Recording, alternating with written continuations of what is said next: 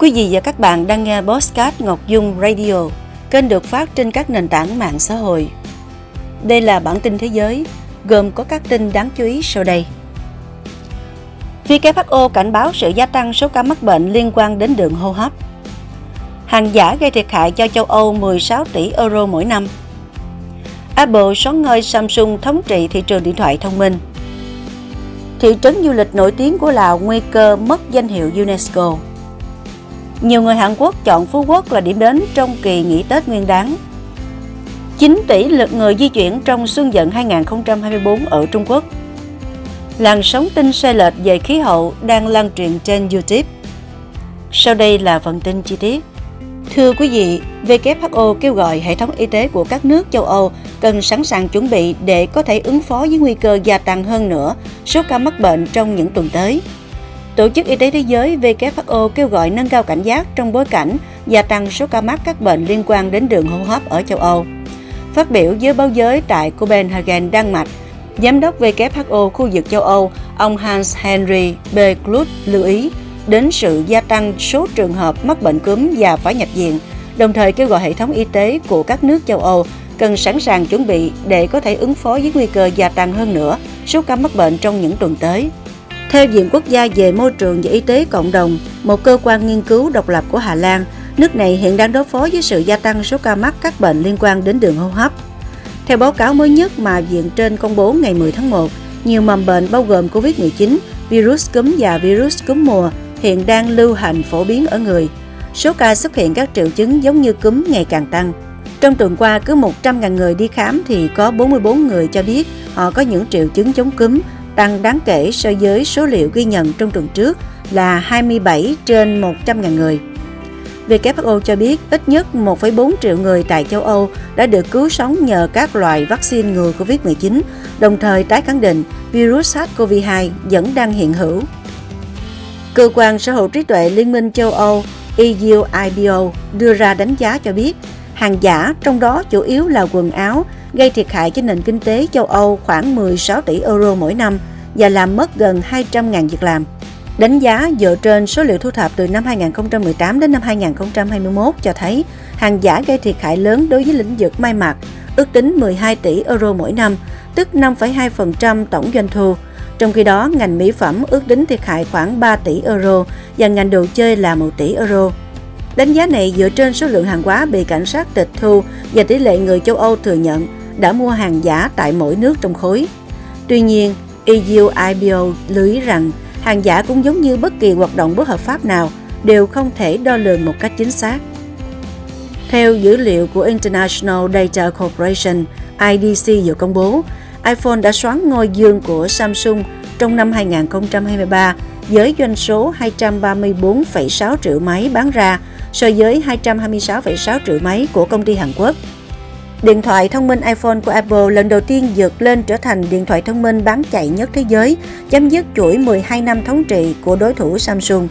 Theo dữ liệu của International Data Corporation I D C vừa công bố, các nhà phân tích từ I D C cho biết sự vươn lên của Apple là nhờ thành công của các thiết bị cao cấp như iPhone. Các nhà phân tích chỉ ra thêm sự phân mảng trong thị trường điện thoại thông minh chạy hệ điều hành Android cũng là một phần nguyên nhân. Hiện Samsung đang phải đối mặt với sự cạnh tranh mạnh mẽ từ các đối thủ tầm thấp như Transsion, Xiaomi, Honor và Google. I D C cho biết thành công của các sản phẩm chất lượng cao của Huawei tại Trung Quốc cũng ảnh hưởng đến sự sụt giảm doanh số của Samsung. Những thay đổi về xây dựng ở thị trấn cổ Luang Prabang, Lào đi ngược với phương pháp bảo tồn di sản của UNESCO. Điều này khiến điểm đến này có thể mất danh hiệu di sản thế giới. Đằng sau bầu không khí cổ kính dễ gần của thị trấn là cảm giác lo lắng ngày càng tăng của người dân địa phương và các nhà bảo tồn. Một báo cáo gần đây của UNESCO nêu lên một số vấn đề đáng lo ngại. Nếu không được giải quyết, có thể Luang Prabang sẽ mất danh hiệu di sản thế giới. Việc phát triển xây dựng khiến Luang Prabang mất đi một số ngôi nhà và công trình kiến trúc truyền thống. Đồng thời, điểm đến này còn bị ảnh hưởng bởi tình trạng quá tải khách du lịch và mai một đời sống văn hóa. Min Zai Yan, cựu phó giám đốc Trung tâm Di sản Thế giới UNESCO nhận định, nếu con đập thứ hai thực sự được xây dựng thì Luang Prabang sẽ mất danh hiệu UNESCO về di sản thế giới. Ông nhấn mạnh, Mô hình thị trấn ven sông gắn liền thói quen sinh hoạt lâu đời của Luang Prabang là một trong những yếu tố quan trọng khiến địa điểm này được UNESCO ghi nhận. Tùy thuộc vào cấp độ của di sản, bất kỳ sự phát triển mới nào đều phải được sự chấp thuận của Văn phòng Di sản Thế giới tại địa phương. Kỳ nghỉ Tết Nguyên đán năm nay, nhu cầu du lịch nước ngoài của người Hàn Quốc tăng khoảng năm mươi phần trăm, trong đó Phú Quốc của Việt Nam, Siem Reap ở Campuchia là các điểm đến được nhiều lựa chọn. Hàn Quốc gồm Hana Tour, Very Good Travel và Kyongwon Tour Travel Easy đã xem xét việc đặt chỗ du lịch nước ngoài dựa trên thời gian khởi hành trong kỳ nghỉ Tết Nguyên đán Giáp Thìn và nhận thấy rằng mặc dù kỳ nghỉ lễ năm nay ngắn hơn nhưng nhu cầu du lịch nước ngoài vẫn cao hơn so với kỳ nghỉ Tết Nguyên đán năm trước. Số lượng đặt chỗ đã tăng khoảng năm mươi phần trăm so với cùng kỳ năm ngoái. Do còn tới ba tuần nữa mới tới Tết Nguyên đán nên dự kiến số lượng đặt chỗ vẫn sẽ còn tăng mạnh. Tại cuộc họp báo do Văn phòng Thông tin Hội đồng Nhà nước Trung Quốc, Thứ trưởng Bộ Giao thông Vận tải Trung Quốc Lý Dương cho biết, khoảng thời gian Xuân vận hai không hai tư bắt đầu từ ngày hai mươi sáu tháng một đến ngày năm tháng ba, ước tính sẽ có khoảng chín tỷ lượt người di chuyển. Theo Bộ Giao thông Vận tải Trung Quốc, số lượng phương tiện vận tải thương mại truyền thống bao gồm đường sắt, đường cao tốc, hàng không dân dụng và vận tải hành khách đường thủy dự kiến đạt một phẩy tám tỷ lượt di chuyển. tám mươi phần trăm còn lại sẽ là các chuyến đi tự lái, nghĩa là khoảng bảy phẩy hai tỷ lượt người sẽ lựa chọn những chuyến đi tự lái. Bộ Giao thông Vận tải Trung Quốc dự đoán lưu thông giao thông đường cao tốc trong đợt Xuân vận hai không hai tư sẽ cực kỳ lớn. Mạng lưới đường cao tốc dự kiến có lưu lượng giao thông trung bình hàng ngày là ba mươi bảy phẩy hai triệu phương tiện, tăng bảy phẩy năm phần trăm so với cùng kỳ năm ngoái. Dự báo đỉnh điểm diễn ra vào ngày mười bảy tháng hai, ngày tám tháng Giêng âm lịch.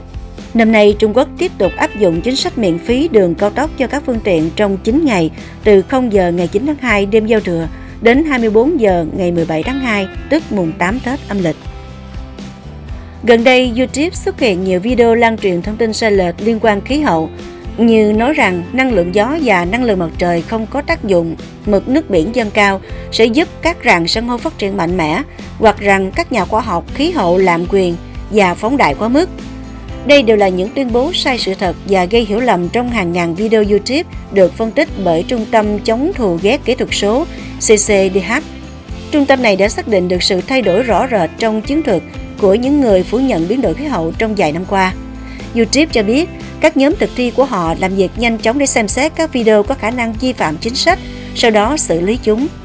Sau khi xem xét báo cáo của C C D H, họ phát hiện ra một số video trong đó đã vi phạm các chính sách hiện hành về biến đổi khí hậu và từ đó đã xóa quảng cáo. Tuy nhiên, họ cũng nói rằng phần lớn các video trong phân tích của C C D H không vi phạm chính sách của họ. Quý vị và các bạn vừa nghe phần tin thế giới. Xin chào và hẹn gặp lại!